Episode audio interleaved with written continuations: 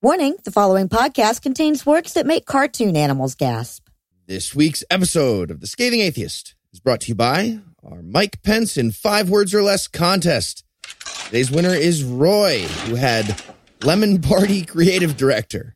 Well done, Roy. Don't Google that. And with all the enthusiasm on this topic, we're going to keep it going. Keep tweeting us your best five words or less using the hashtag Pence Scathe, and you could be the next winner. And now, the Scathing Atheist. Hello, I'm David, And I'm Russell. and we're from Old News Podcast, two blokes in the northeast of England. We get together to talk about things that used to be in the news. All those stories you might say, whatever happened about that? We all remember the story where we found that we did, in fact, evolve from filthy monkey men.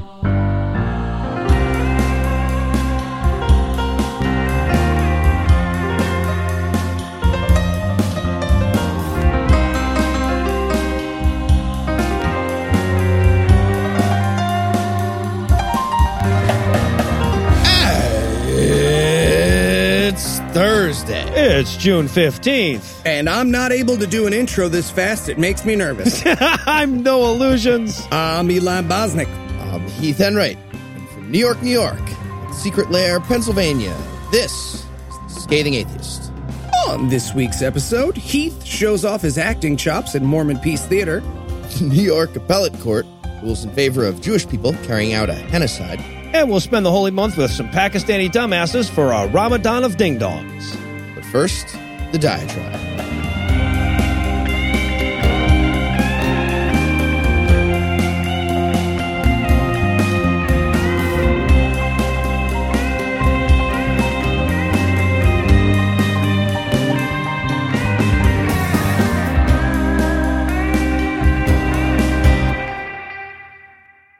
The risk of arming Eli for yet more old jokes, I want to offer up a back in my day anecdote.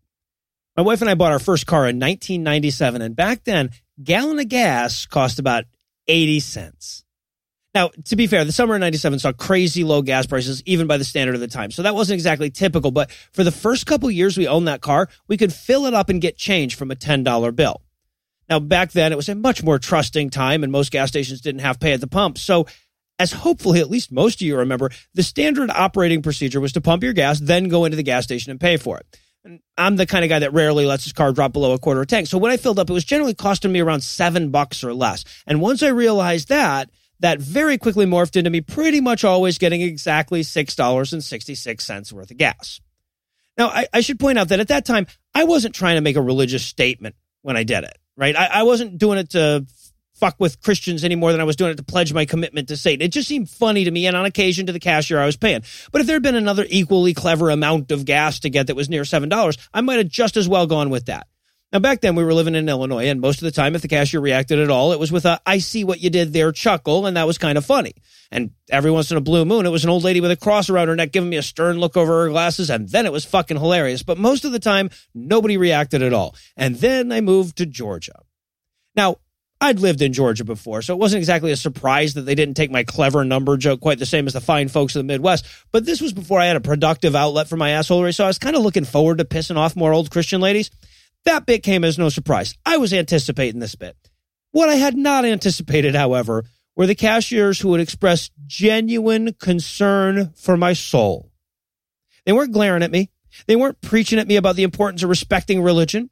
They were just certain that I accidentally let the pump stop on the devil's number and would, with the most sincere consideration, ask me if I wasn't sure I didn't want to add a spicy beef stick or something so as not to pay in the devil's amount. They weren't taking it as disrespectful or funny or stupid. They were taking it as dangerous.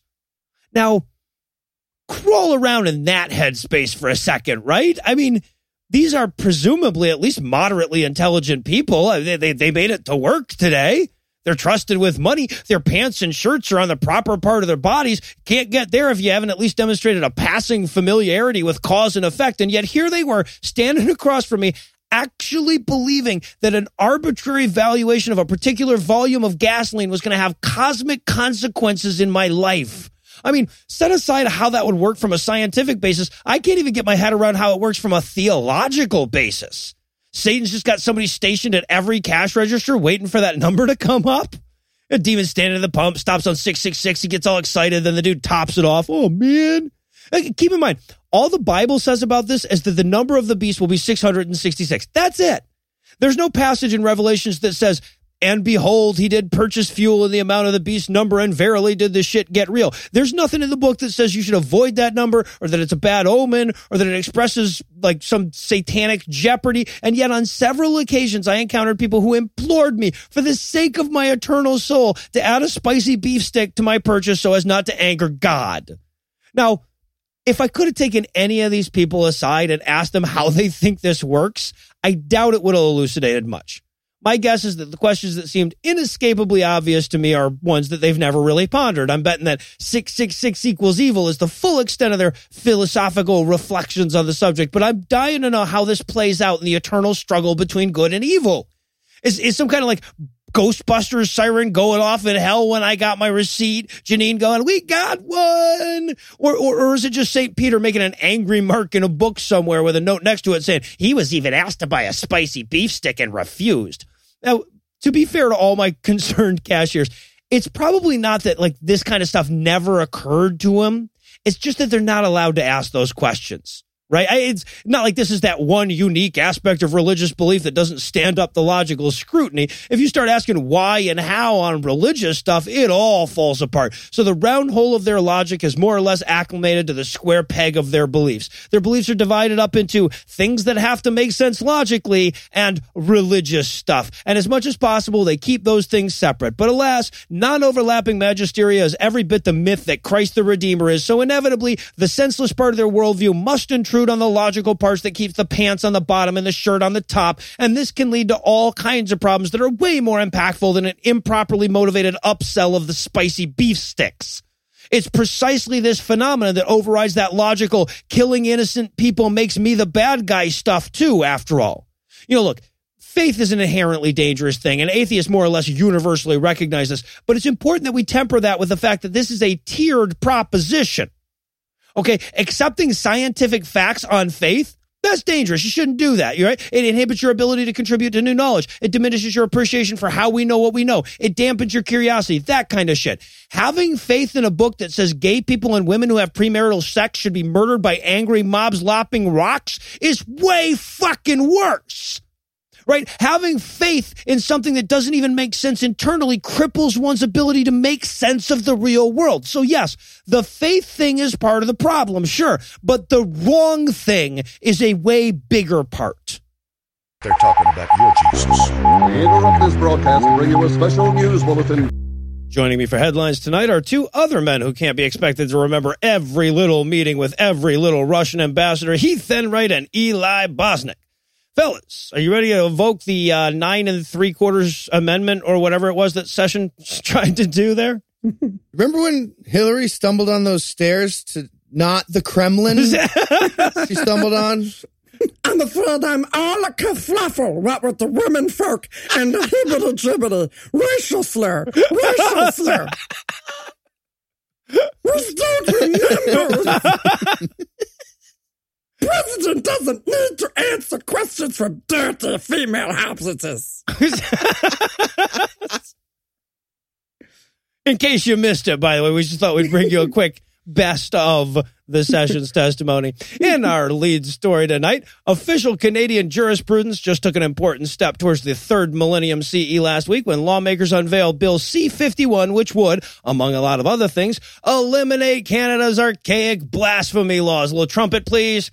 The bill would also remove a number of other laws deemed unconstitutional, obsolete, or redundant, as well as offer some clarifying language on exactly what counts as sexual assault, quick before Donald Trump plans any state visits. Yeah, I, I guess when it's weirdly polite, you, you, might want some detailed language there. I guess, I, guess I get that. It's important. May I grab your pussy? Exactly, Donald. Just take take a little advice from the Canadians. Now, I want to be clear on what a non-event this actually is. The, last time anyone was actually prosecuted under this law was 1935, and nobody's been convicted of it since 1927. So it, it's not like a you know, shit ton of Danish cartoonists are just going to come pouring out of their prisons next week. Um, I, the the same act that eliminates this law is also going to uh, eliminate vestigial mandates such as no challenging people to a duel and no possession of crime comics. I- They're excising one obsolete and quizzically oververbed law against, quote, fraudulently pretending to practice witchcraft, end quote. No matter how you slice it or what you believe, there are extra words in that description. I don't. Um, how do? You, Because a Ouija board. I'm just. I'm just fucking with him. so, but it, it's still worth reflecting on the fact that it took them 125 years to get around to like officially decriminalizing. God damn it. Yeah, and just one other thing. If you guys get a chance, Canada, maybe a law about murdering your child by using maple syrup as meningitis medicine. Yeah. Just a thought for like, I don't know, 125 years from now, whenever we get around to it. Oh God! Can you guys imagine how great Justin Trudeau is going to look in 125 years? I don't. Oh, it's going to be great. Well, from the from Probably the guy who's so attractive to Phyllis Schlafly, I think I guess I understand. Um, and I think it's worth remembering, especially since there are so fucking many countries that haven't seen the light on this one just yet, that even an unused statute against blasphemy can still have a chilling effect on free speech. Right? As recently as 1980, a movie theater in Ontario was threatened with prosecution under the law for the crime of screening Monty Python's Life of Brian, for example. Now, in that instance, the Attorney General of Ontario stepped in and snuffed out all the bullshit. But I mean, how many theaters simply elect not to play this movie or that one because they know there's still a law? How many gods are left insufficiently insulted? Uh, zero? I, I don't get the question. Ugh, so many gods is so confusing. Let's just not protect anyone. Please give me thirty thousand dollars a month on Patreon. That is what I would like for that brave argument. So kudos, Canada. And I probably shouldn't tell you this, but I will. You can stop selling us. We're sold. We get it. You are clearly better than us and we should come there. Hell, us, Syria, and Nicaragua are doing everything we can to knock your winners down a peg too. So as soon as we're done with that, I, you had me at universal health care, guys. And with legal weed on the way. And in Occam's Razor news tonight. In Thank you. Thank you. I'm not very good at puns, so when I do it well. That's a, that's a pretty solid one though. Thank you. In further evidence that we are living in some bizarro, terrible alternate timeline, I find myself mad that Reza Aslan lost his job this week. Right? Tune in next week where I'll be defending William Lane Craig's right to use a men's room and Ray Comfort and I tag team cage match against sentient lizards because everything's broken. It's all crazy now. Well, I mean, I I feel like it'd be weird if they weren't sentient, the lizards. That's a weird thing. Well, yeah, we don't want Eli and Ray's cage match against lizards to be weird. So yeah, Being aloof. They're being really aloof. they can't feel pain. What's happening? Just picturing a lizard in like one of those motorized wheelchairs. He loves it. He loves it here. Those sweet Peter Singer deep cuts.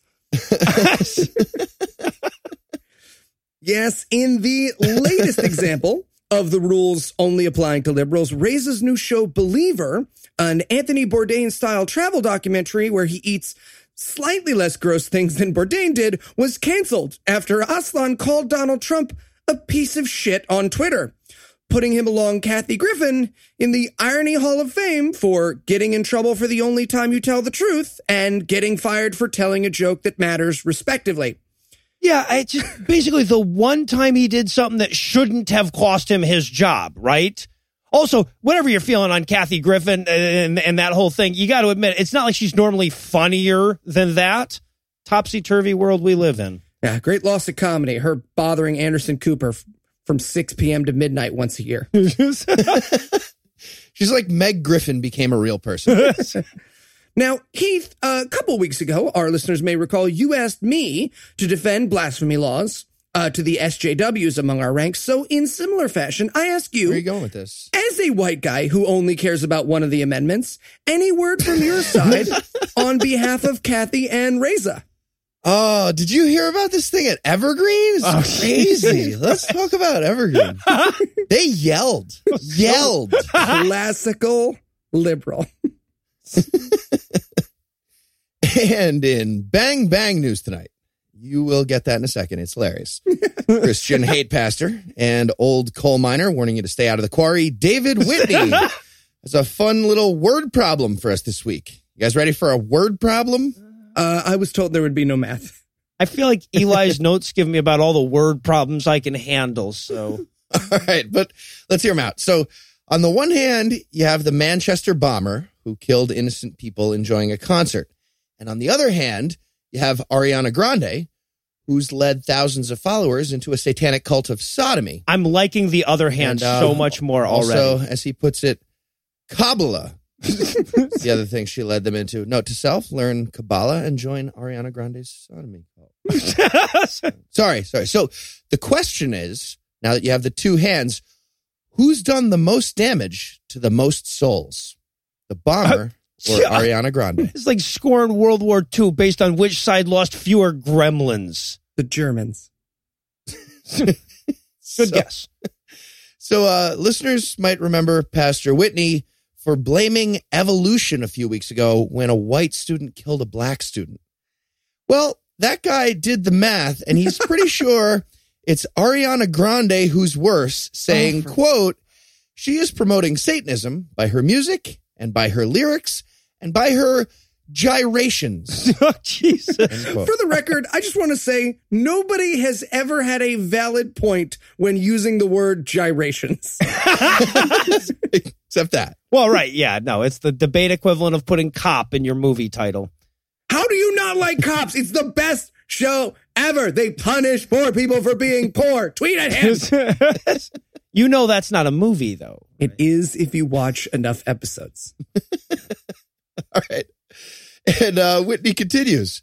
So while we can measure accurately the damage that the suicide bomber accomplished, so that's good. You can objectify this part. We can count the body bags. We can read the list of those in the hospital recovering from the injuries that the suicide bomber caused. It's far more difficult to measure the damage done by this dangerous woman. Um, yeah, I'd, I'd say that's true. Exactly how many souls has she led down the path of destruction? End quote. Uh, also, one more question from me. Why does she wear pro wrestling trunks everywhere? it's where is her waist? It's very confusing. It's a Kabbalah thing. You wouldn't get it. Uh, Red string. Don't let people see your waist. And in cooking Ramadan with Heath news tonight, Pakistani Christian Irfan Masih remains dead this week after he was refused treatment by a Muslim doctor on account of his uncleanness. Now, in the doctor's defense, by any objective standard, Masih was unclean, but that's kind of why he was at the hospital. His brother brought him there after he was overwhelmed by the toxic fumes from the manhole he was cleaning. Unfortunately for him, it was Ramadan, he was Christian, and the doctors were heartless bastards who deserved to have barbed wire threaded from their anus through their urethra. all right, so you're against. I gotta stop buying stuff on Groupon. No one never wants to go. Joke's on him, Heath. He's full of toxins. Full I of am. I am full of toxins. Now, the victim's brother told local papers that he vigorously cleaned the victim's body in hopes the doctors would treat him. And once he was sufficiently ungrossed, they were willing to at least touch him. So they gave him some oxygen. But by then it was too late. Just like, here's some wet wipes. Get to work and do well enough, and we'll offer him the best medicine Pakistan can offer. Yeah. and today, that's a fan, and he's dead. All right, gonna turn it back off. But just so you know, that minute it was on decreased our GDP by 400%. Just FYI. Just so you know. You're way in the negatives. Um, now, now Pakistan is the exact worst place that there is. So it's tempting to read this story as one of the you know stories of backwardness of those zealots in the underdeveloped parts of the world. But we shouldn't lose track of the fact that legislators in the U.S. are actively trying to pass laws that would allow Christians to do exactly this if the patient was gay or trans or a woman whose life could only be saved with an abortion. So, not that this should still have to be pointed out, but the problem here isn't Pakistan and it isn't Islam and it isn't these couple of jackass murderers slash doctors. Isn't it? Well, isn't it all those things? Those roots and leaves, sir. Roots and leaves. Oh, I only saw the first one. What's Leaves about? it's the sequel. It's amazing. So yes, those are definitely all problems. But the root problem is the same as it always is on this show. And I'll give you a hint. That isn't fucking politics. And in Alka BuzzFeed news tonight, shootings, stabbings, suicide bombings. These are just some of the tactics of the terrorist. Oh, good. Jeez, I thought you were reading your weekend to-do list. I guess I guess the fact that there's no comma between suicide and bombing should have tipped me off. But Yeah. Uh, Shame on you. No But- comments anywhere. But I don't understand. I'm not sleeping. I'm fine. Totally healthy. Pomona. Yeah, exactly. But according to Arkansas State Senator and third place winner of the Happy Sailors Gayest Goatee contest three years in a row, Jason Rapert, the media has engaged in behavior just as dangerous. Namely, telling people about the things Jason Rapert has said on Facebook and Twitter. What? Okay, I'm confused. Yeah. He won third place three years in a row. I don't make the rules, Heath. Take it up with the judges at the Happy Sailor. Maybe I will. Whatever. Yes, Rapert, whose name matches his fucking face, is hopping mad at Arkansas reporter Max Brantley of the Arkansas Times. You know, that liberal rag. For sharing several of his social media posts where the state senator called to, quote, round up every single Muslim extremist sympathizer and other anti American crazies and detain them or deport them. And for goodness sake, stop bringing more Muslims into this nation, end quote. Okay, wait. I'm sorry. Is he saying that Trump is a terrorist, or that the people who follow him on Twitter are, or that Twitter itself is? I'm confused. I'm Must- also confused. He was reading my mentions. Oh, Yes. So again, it was the damnable audacity of the reporter, Brantley, to, and I can't emphasize this enough, tell other people about Rapert's behavior, which reached terrorist levels of bad, to the extent that the state senator wrote Brantley a note with the following quote, You persist in being careless. You played fast and loose with the truth. Reposting stories is not touting or um, promoting, it is simply sharing. Ah, yes. Retweets aren't endorsements as political stance. What a world. Yeah. Screenshots have a notorious liberal atheist bias. That's that's a problem. wait. Are you saying I should stop retweeting Ken Ham, or are you making a point that's invalidated by the fact that I do? I mean, you should stop retweeting Ken Ham. That's whatever else I'm saying. That that is true. He continues.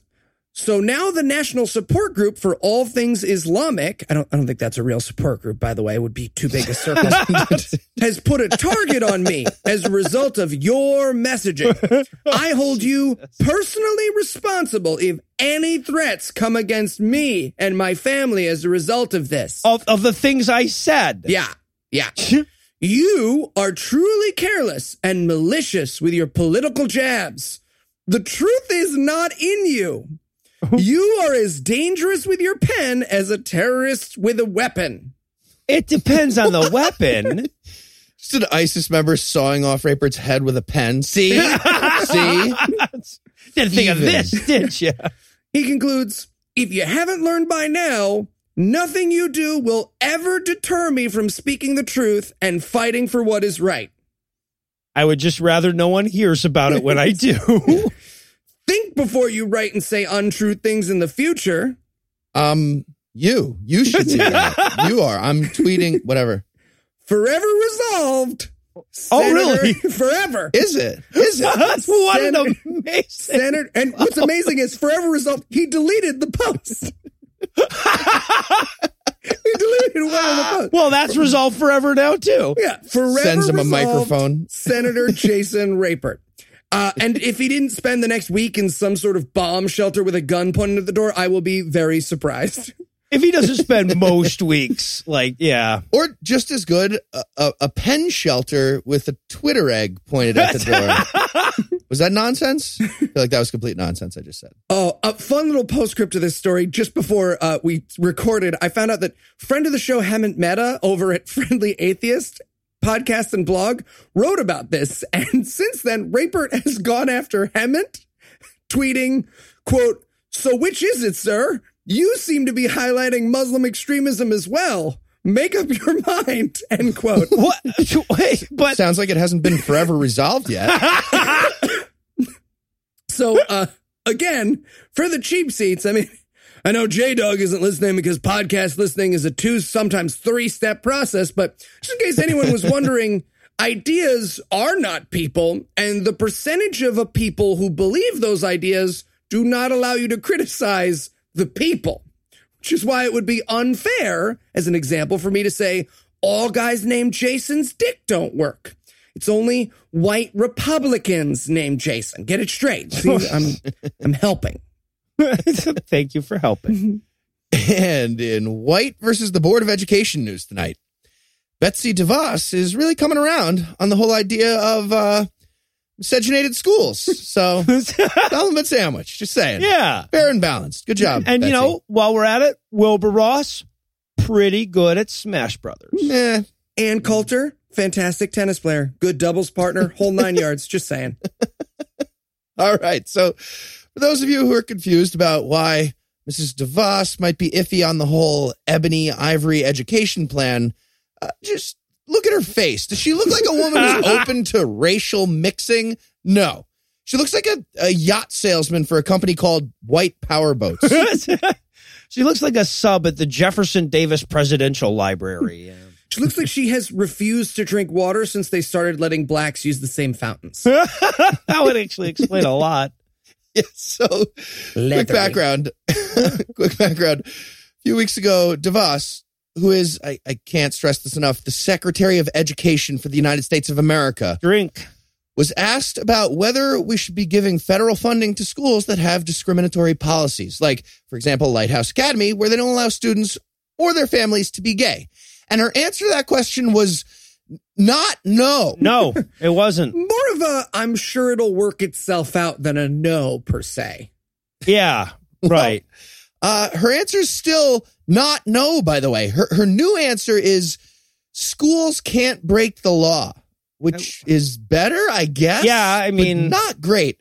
In fact, when asked about situations where the law isn't clear, like in states that don't have LGBT protections, she said, on areas where the law is unsettled, this department is not going to be issuing decrees. Well, yeah, because the alternative is that we get too non discriminatory, which is, in her mind, a state of being that can be achieved. So yeah, we'll we'll only discriminate as much as the law says for for now. What if it was a Jewish school forced to educate a Nazi child? What then, huh? Nazi child. and quick before that devolves into an I wonder what that would be like sketch, we're going to pause for a quick break and hand things over to my lovely wife, Lucinda. Hello, welcome to Mordecai's School of Not Nazism. hey, brother, just want to send my son who was born a Nazi here. Oh no! People think that's an argument. A man wrote the Bible. A whore is what she was. If it's a legitimate rape, It makes you a slut, right? Cooking can be fun. Hey, I'm proud of a man. This week in misogyny. You know, growing up in the South, I didn't meet a hell of a lot of feminists. The word itself always conjured up the image of cat ladies and college students burning bras. But even though very few people used the term, there were still times when I saw it in action. I remember one time in particular when I was old in first or second grade, maybe, and my mom was commiserating with a friend who got sent home early from work for, as she described it, not dressing ladylike. I specifically remember her saying, For Christ's sakes, do they think as soon as I escape from that skirt, I'm going to cut their dicks off? Well, I've been pondering that question ever since. And this week, I learned that the answer is yes. Because this week's first story is about Wayne Allyn Root, who took to the airwaves this week to warn all of the menfolk out there about the dangers of dating liberal women who like cats. Damn, I'm both of those things. Anyway, he urges men to avoid ladies like me because we will, in his words, quote, cut your pee-pee off. I'm sorry, Wayne. Your pee-pee? What are you, seven? Do you mean your dick, Wayne? You're worried she'll cut your dick off? Why? You can't even name the thing and you're trying to tell me you have use for it? Give me a fucking break. He continued, quote, liberals are mentally unstable and mentally insane. They're unhinged, end quote. Which is ironic from a guy who has publicly accused Obama of starting a race war so he can implement martial law, both attending and not attending Columbia, and has tweeted that he believes Justice John Roberts is being blackmailed or intimidated. But it's not just pee-pee slicing that religious assholes are afraid of. Sometimes all it takes to get them quivering in their magic underwear is a hairdo. as we see in our second story this week. This one comes from one Carmelina Read, who was speaking at the Equip conference for Christian women in Sydney, Australia. During her talk, she pointed out that since God is looking down on us, it would make things a lot easier if we divided hair length according to sex. Within a larger speech about how God made women for the sole purpose of obeying their husbands, Read projected a picture of Kristen Stewart's short new hairdo to a room full of gasps, no doubt, and said that it, quote, might be more in line with God's good design to have long hair because it was a visible sign of the differences between men and women in which God delighted, end quote. Now, in the name of sanity, I will point out that several attendees got up and left at this asinine statement, but the fact that it got made in the first place at a conference for women, Christian or otherwise, pretty much tells you everything you need to know about what religion brings to the gender equality table, doesn't it? And while I think of a way to break the news to my husband that God probably thinks he's a girl, I'll turn things back over to Noah, Heath, and Eli. You mean I was circumcised for nothing? Thank you, Lucinda. And in emoji, I love butt stuff news tonight. so proud. So proud. In some are really oh. good, and some are also there. Well, no, emoji, emoji. emoji, Oh, because it's things the on the G. phone. I love. No, I get. I get it. It's Yeah, when I you, keep say- you might you- say, "Gee, I love butt stuff." I if you were- do. I keep sending Noah the clap hands. Let me. oh God. Let me fuck Phyllis Schlafly's body. clap, clap, clap, How do the clap hands? All right, clap, clap, clap. they're applauding you and Phil. It doesn't matter. And myself, I'm saying you must. Oh, they're applauding you. All right, to- yeah. I'm putting in the pauses. You clap. Must listen to clap. you got. I can't clap. The, mm, you didn't get. You must listen to. See, this is the problem with millennials. They can't clap without emojis to help. Your fucking generation, man. I need a metronome. Anyway, in yet another blatant example of heterophobic bigotry, Facebook, or as me and my fellow anonymous frogs call it on r slash the Donald, face cock, Got him. Nailed has, it. thank you, has added a pride reaction alongside the existing ones like love, sad, angry, wow, and haha. Wait, I ju- how many? I are just there want to existing point out that quite by accident, you just used the six emojis in order that best describe the series of emotions I went through the first time I stuck something in my ass. Talk to me about haha. Kind of, kind of tickles. on the way out. All right. The reaction, or react, as the kids are calling it these days, is acquired by liking the LGBTQ Facebook page and restarting the app. But it's how it's being used that brings me oh so much joy. Namely, by trolling the Facebook posts of bigots and assholes like Roy Moore, whose last Facebook post upon writing this, for example, had two and a half thousand reactions, 2.3 of which were the pride emoji. See, I do have lots of gay friends. That was true. You guys made fun of me. Do. Also of note was the Warriors for Christ Facebook page who promised to ban anyone who pride reacted to any of their posts and received tens of thousands of pride reactions as a result. So uh busy week ahead for that guy. Especially now that he's probably gay. I'm not sure about the exact number, but if you see enough rainbows, you're gay. No, That's- yeah, you're right. That's how it works. That's why most leprechauns are gay. People don't know. you know. I feel like I could name a guy who's having an even worse week from a band related perspective, but I, I don't want the show to get too political. Thank you.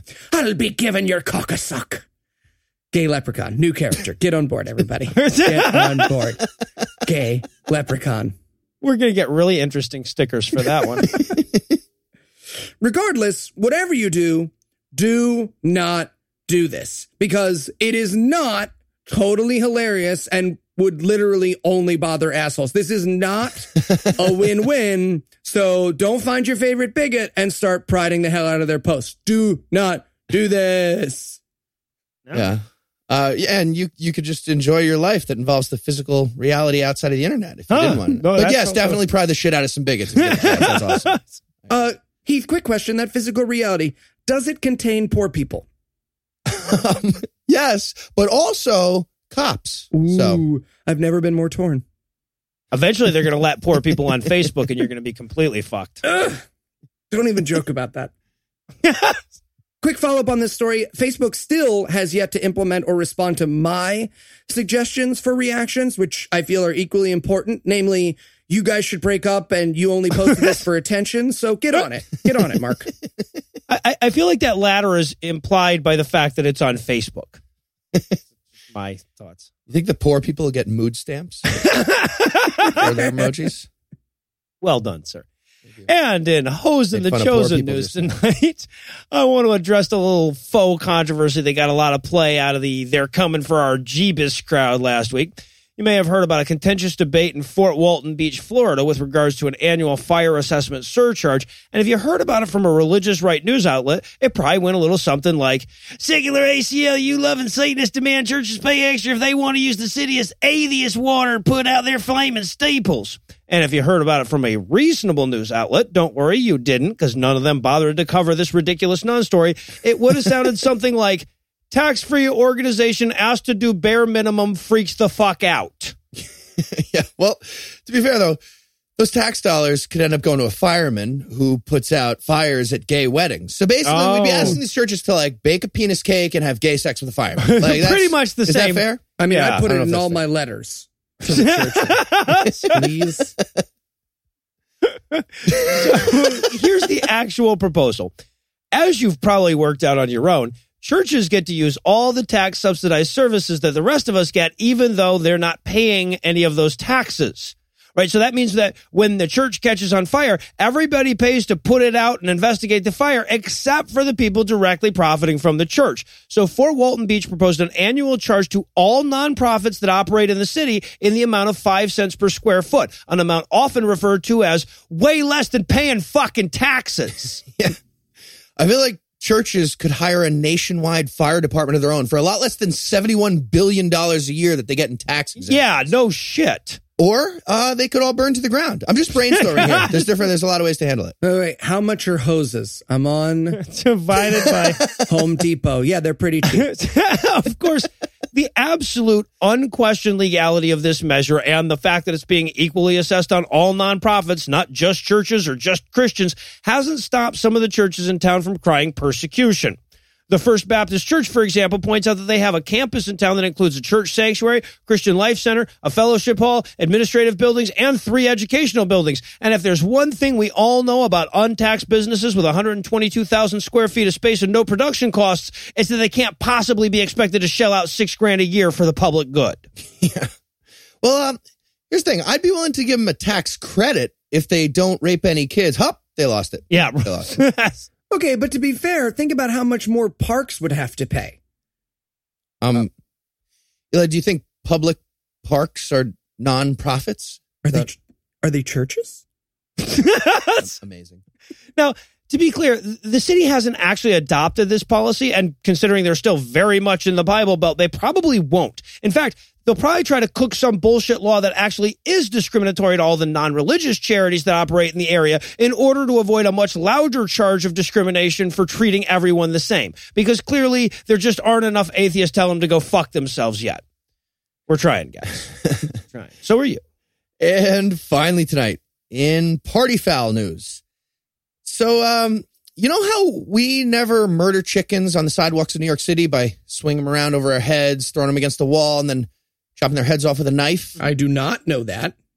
Oh, okay. Well, you, you know how it seems like uh, there wouldn't need to be a dedicated law for that because, you know, who the fuck would do that? I feel attacked by this story. Okay. I feel no, and and you know how regardless of a dedicated law against that stuff, it would violate any number of other laws and health codes and just general principles of common fucking sense. seriously. You know no, you're that- just gonna let him do this? Gets a whole story. You- just you know- attack me. this is this is starting to sound like one of those improvised conversations that Andrew has us record when Eli gets a letter from the government. So uh yes, Heath, I know exactly that and couldn't agree more that we should always follow the law in regards to bracket subject bracket. Both of you are attacking me. My story next week is about living in a loft and smoking. So buckle in. All right. Well, obviously, uh, Noah isn't the majority of the New York appellate court because they just ruled that some people are allowed to do that stuff. Huh. Yeah, but don't worry, not just anyone. It's pretty much only if you're ultra Orthodox Jewish and therefore part of a community known for its amazing physical coordination. So it shouldn't be a problem. They'll be able to do it. Real Oh, smooth. I'm sorry. Would it be better if it was Tom Brady just hucking a chicken at 40 miles an hour at a wall? Uh, yes, much better. Very slow throw for Tom. Much closer to six. I had no idea how fast the football throw I was. wrote I wrote it in there for you. I even wrote it in as 60. I see. I thought I had written 60 and I was like, there's no way it's 60 as fast as a car. My original draft was 120 miles an hour. And I was like, no, baseballs are faster than footballs. And they don't go 120 miles an hour. It depends if he inflates the ball or not. It's a lot of variables. Just wheels a cannon out onto the field. All right. So, just in case you haven't heard us talk about this subject before, and it sounds like I literally just made up nonsense for this whole story. Sadly, I did not. This is all a very real thing called Kapparot, which is a tradition in the ultra Orthodox community.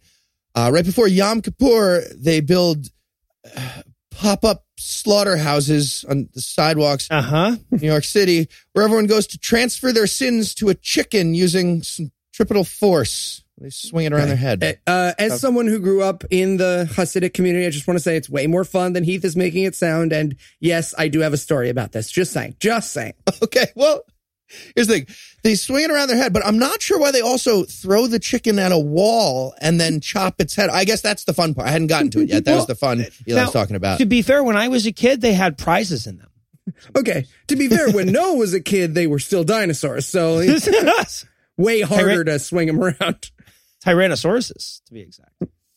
All right, so obviously, this sort of thing causes giant problems in places like Brooklyn, New York, where large communities bring in tens of thousands of chickens, uh, make the whole neighborhood smell like death more than normal, and coat the sidewalks with shit, blood, and disease. Again, more, More than, than- normal. yeah. But, but so far, including last week, not a single legal action against this practice has managed to work. Meanwhile, the Chick fil A cows are being hauled before an international tribunal. Well, I was only following udders. I love cow Nazi puns. It's, it's a weakness. Murenberg. Okay. Well, that was awesome. Murenberg was awesome. Whatever. React more. Okay. One last thing. Uh, just for the record, the same magic spell can be done with a small bag of coins instead of a live chicken. Yeah. But somehow that's not good enough. Maybe the rabbis are getting hurt trying to chop the heads off the coins with a butcher knife. I don't know. Regardless, there should be a movie about this. In fact, there's a whole genre that needs to be explored. Let's put 30 seconds on the clock. Ideas for chicken based Jewish cinema. Go. Oh. Um, West Side Cacciatore. Wait, no, that's not Jewish. Um, Upper West Side Cacciatore. Uh, uh, good cluck chuck. What about uh, a poultry grows in Brooklyn? Poultry, Three, yeah. yeah, Judaism, Brooklyn, Um, and chickens. That's three points. React more. Colonel Chandler's List. I, I um any hollandaise because it has eggs in it and egg they come from chicken hollandaise. Cheating. Whatever. Your idea. 30 seconds. Lazy. Okay. How about Fiddler on the Rooster? I'm so glad that Uh, you didn't get lazy on. it. Pen her. Exodus. Exodus. There All you right, I go. like that one. Um, Roscoe's almonds and raisins and waffles. The person who gets that loves it though. The one, the guy, the Jewish cinephile that gets that loves. that. Write us in. Uh, yeah. Can't wait to hear from him. him. Uh, Avian Private Ryan. Avon. Avon. That's how that word's War pronounced movie? if you don't pronounce it well, and that sounds like saving, Oh, I see.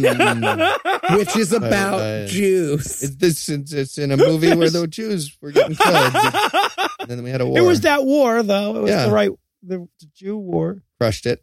That was all the wars though, wasn't it? I forget. I forget. Let me get Mel Gibson on the line. Hold on. All right, I go more. How about uh, little caparotica? Choking the chicken. Yeah, of course, obviously. It's also masturbation porn. If you're getting rid of your sins, you would masturbate on a chicken before you swing it. Just it makes sense. And speaking of good excuses to wrap up the headlines, that's going to do it for headlines this week. Heath, Eli, thanks as always. kite flying. Kite flying is the game. when we come Two girls, back, one clock. We'll have a lot more fun enacting Joseph Smith's fantasies than any of his wives ever did.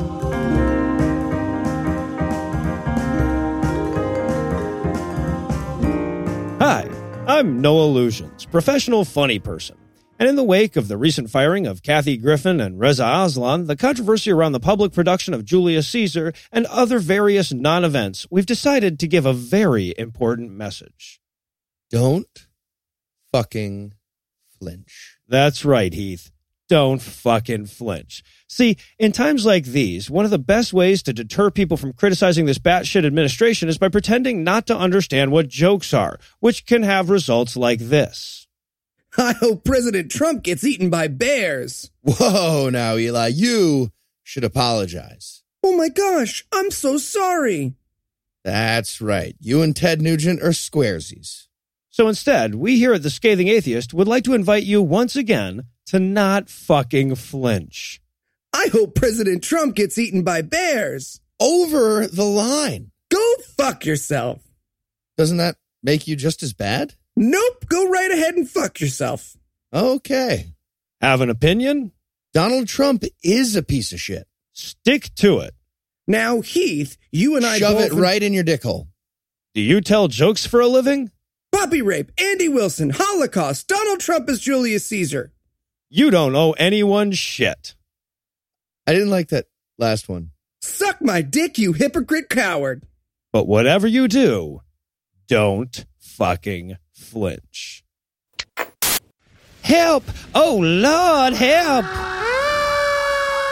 Oh, fireman, thank goodness you're here. The church, it's aflame, you see. Oh, the church, huh? Yeah, yeah, yeah, quickly, put it out and save all the uh, Bi- Bibles and, and stuff. Yeah, yeah. See, here's the thing. Um, What are you doing, Johnson? Get in there and put out that fire. Chief, uh, it's a church, though. Oh, fuck. Ah, I see the problem. The, the, the Yeah. problem? Yeah, you see, our tanks, they're all filled with state water. State water? Yeah, and you didn't pay for any of that. Uh, you don't. You don't have any church water lying around, do you? Like a couple hundred gallons. W- We have we have basins water. with holy water in them. Oh, okay, great, awesome. How uh, how many hundred gallons of that do you have? Zero hundreds. Oof, that is going to be a problem. Oh, Oh, dear. man. Uh, yeah. Sorry, Father. Maybe try praying.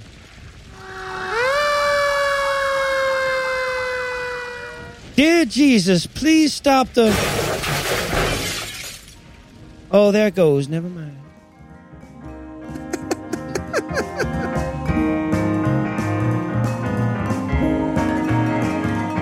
when reading the Book of Mormon, there are a few things that can't help but occur to you. How does anyone possibly believe this shit? Oh my God, this is so boring, I wish I was dead. How do they empty porta potties? So, to help you slog through the literary porta potty that is the Book of Mormon, we are proud to once again present Mormon Piece Theater. Last time on Mormon Piece Theater. Hi, my name is Joseph, and you shouldn't be sucking and fucking. And one time a guy made fun of me, so I killed him. Bon voyage! And now, on with the show. My name is Enos. Do a voice. We have hundreds more pages. Fine, fine.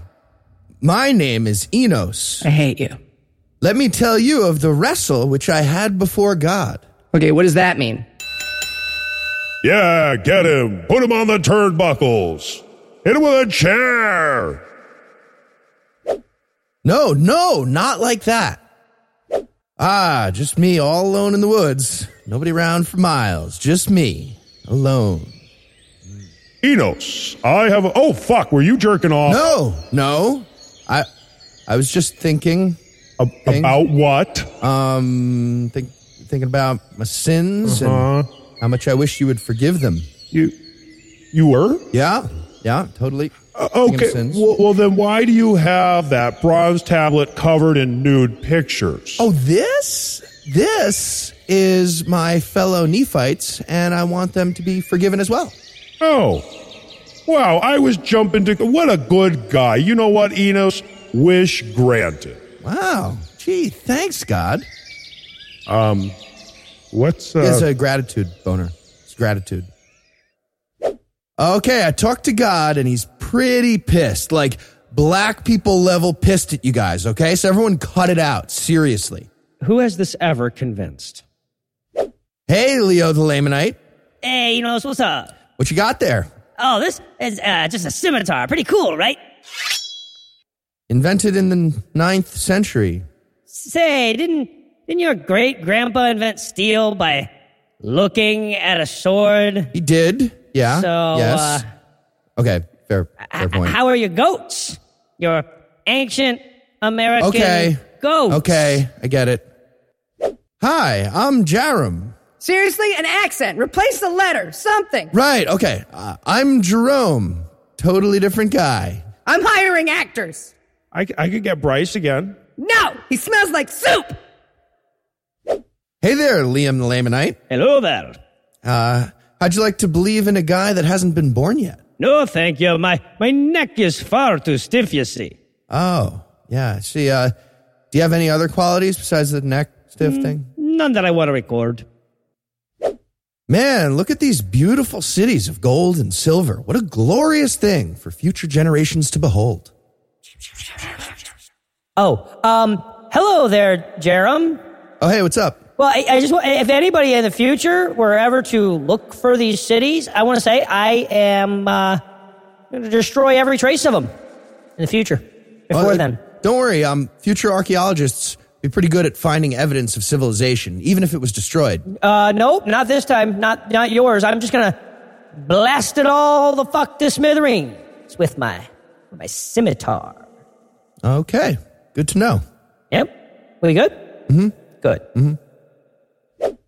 God, God. What is God. it, Nephi? Jerem. Uh, do a fucking voice then. Sorry. What's, Jerem. what's up? The Lamanites keep being all like black and stuff. Oh, that sounds pretty bad. Lamanites. Oh, I never done. Hi, Andrew Torres, legal counsel for Puzzle in a Thunderstorm LLC. How are you doing? See. And then what happened? Well, sir, I was going. Banana, bandana, panda, those words all kind of rhyme. From now on, Oh no, sir, I ain't never. La la la la la la la la la la la la la la. all right, well, that seems fair to me. You Lamanites keep it up. Hi, I'm Omni, Ooh, Omni. and I've got the skills to pay the bills. Ooh. With my karate chop, I slayed many Lamanites, He's so dreamy. but I wasn't very moral, Weird self description. and then I died. Hi, I'm Amaron. People died. Yeah, they do that. Hi, I'm Chemish. My dad was Amaron, and um, that's it. All right, goodbye. Abinadom. Wait, is that it? Are you done? Pretty much. Okay, I'm. Uh, who who am I now? Amaleki. Right, that that's me, Amaleki. Can we get a voice modulator? Can Lucinda do one? Anything. Just No, no. Hey, it's me, Mosiah. I'm here at Zarahemla. really? D- just read, read your line, dude.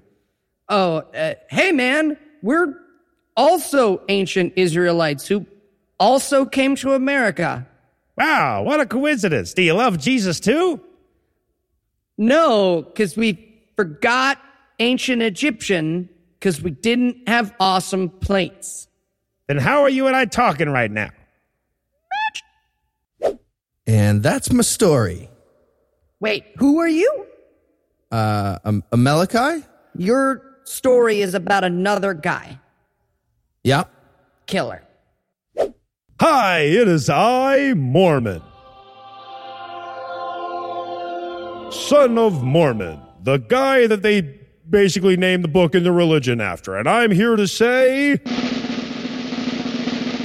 the Nephites and the Lamanites sure did fight a lot. No, no, fuck it. No. Absolutely not. Ow! I'm going to my room. Lamanites are bad. And now that you're as caught up as a soap opera regular, we'll take a break for three weeks and come back with more. Unless the next bit is too boring to do a Mormon Piece Theater about, in which case it'll be six or nine or hell, never. It's a pretty boring book.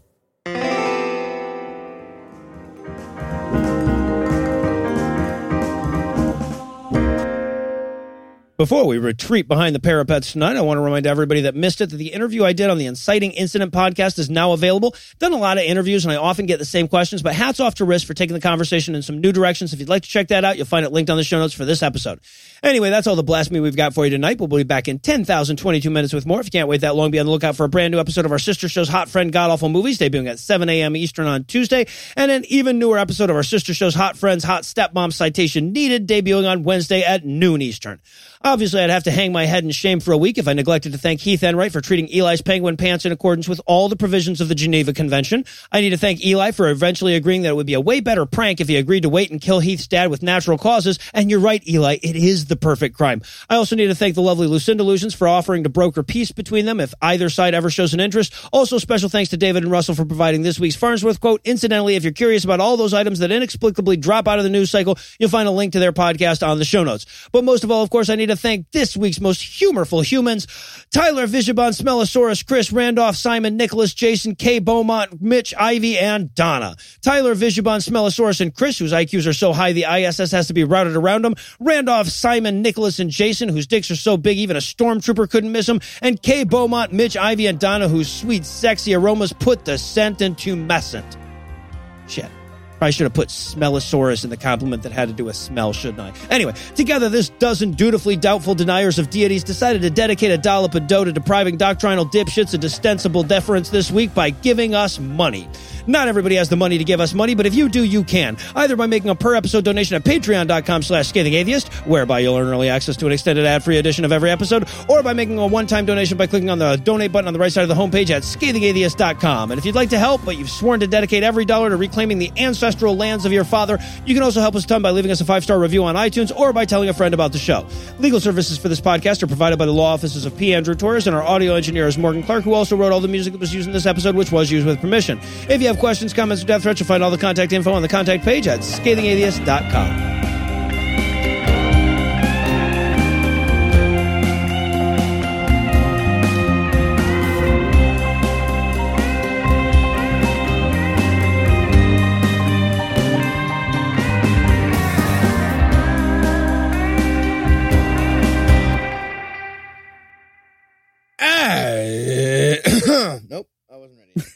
See, and I had this whole thing after you did that. I was going to say, see, Eli, one take. That's all it takes. You got to just be a pro.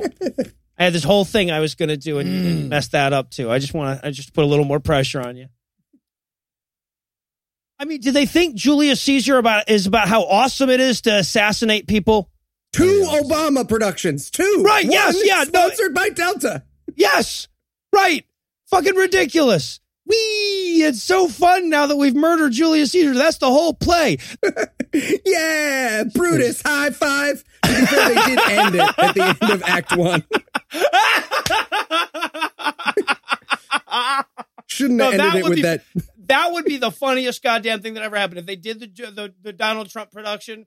And it, but just after he gets assassinated, everybody's like comes out la la la la la la la la la la, you know, or whatever. It just They does jump big, in the air and freeze, and then Yeah. the play's over. Everyone just gets ushered little out. Bollywood dance number. Everybody rejoices in the streets. There you Come go. Come for the public. You fucking premiered Mother Courage. You think you scare us, Ted Nugent? Reenacting the sex scene from Monsters Ball with action figures on your keyboard. Ooh, good. All right. Well, we're ready if you are, Morgan. We're waiting on you. Waiting on you. Yeah.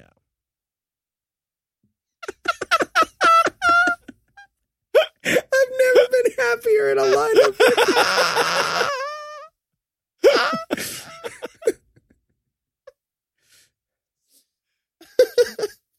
oh, sorry. I I, need we would- give a clean take of that. Like soup or not like soup in this commentary? I like Do soup. not like soup. All right, swoosh. Them Nazis love to bake them some cakes, don't they? The Nazis need a lot of cakes. Takes a lot of cakes to be a Nazi. Warning the following podcast contains words that make cartoon animals gasp. The preceding podcast was a production of Puzzle in a Thunderstorm LLC, copyright 2017, all rights reserved.